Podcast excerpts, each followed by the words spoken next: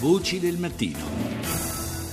E dal Giappone spostiamoci sull'Ucraina, diciamo, spostiamoci in Ucraina, questo perché eh, ieri c'è stato un inizio di eh, esercitazioni militari congiunte tra Stati Uniti e altri 16 paesi al confine polacco-ucraino, quindi proprio a ridosso dell'ovest del paese, con il coinvolgimento di 2000 soldati. Intanto però nell'est del paese sono ripresi gli scontri.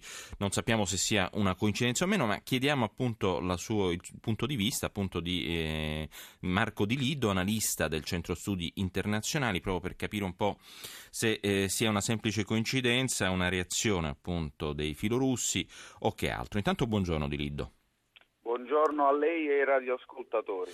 Allora, eh, da una parte ci sono le situazioni eh, militari proprio a ridosso dell'ovest del confine ucraino, eh, congiunte appunto tra Stati Uniti e altri 16 paesi, dall'altra eh, riprendono gli scontri nel Donbass, insomma nell'est del paese. Un conflitto, diciamo, ricordiamo che dall'aprile del 2014 ha provocato la morte di 6.500 persone ed è per certi versi un po' congelato, ma ogni tanto si riattiva. No, assolutamente. Purtroppo la guerra del Donbass eh, col passare dei mesi si sta configurando come il più classico dei conflitti congelati eh, nello spazio post-sovietico, come ce ne sono nel Nagorno-Karabakh, come è in eh, Ossetia del Sud, in Abkhazia e in altri territori. Eh, è un conflitto ad intensità variabile, nel senso che ciclicamente le due fazioni riprendono a confrontarsi in maniera sempre più violenta e ogni qualvolta la violenza aumenta e gli scontri si ripropongono, c'è sempre il rischio che si torni ad operazioni su larga scala.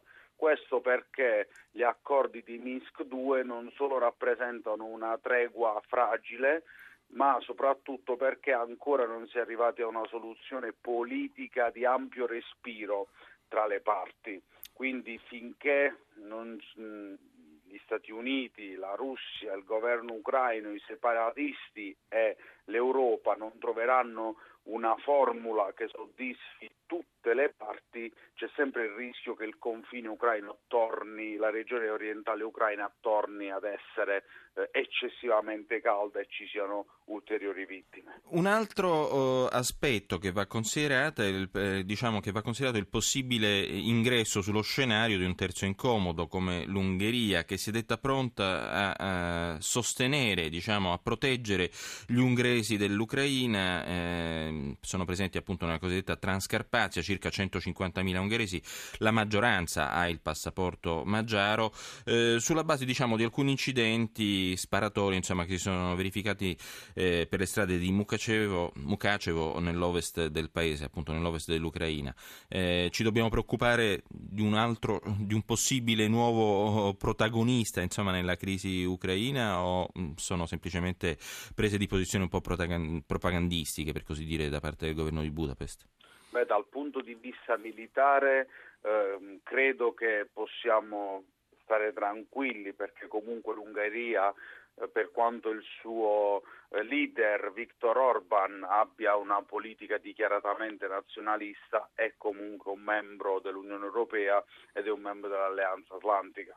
Quindi per questa ragione io vedo improbabile un sostegno militare ucraino eh, a eventuali gruppi separatisti. Grazie, grazie, grazie a Marco Di Lido, analista del Centro Studi Internazionali.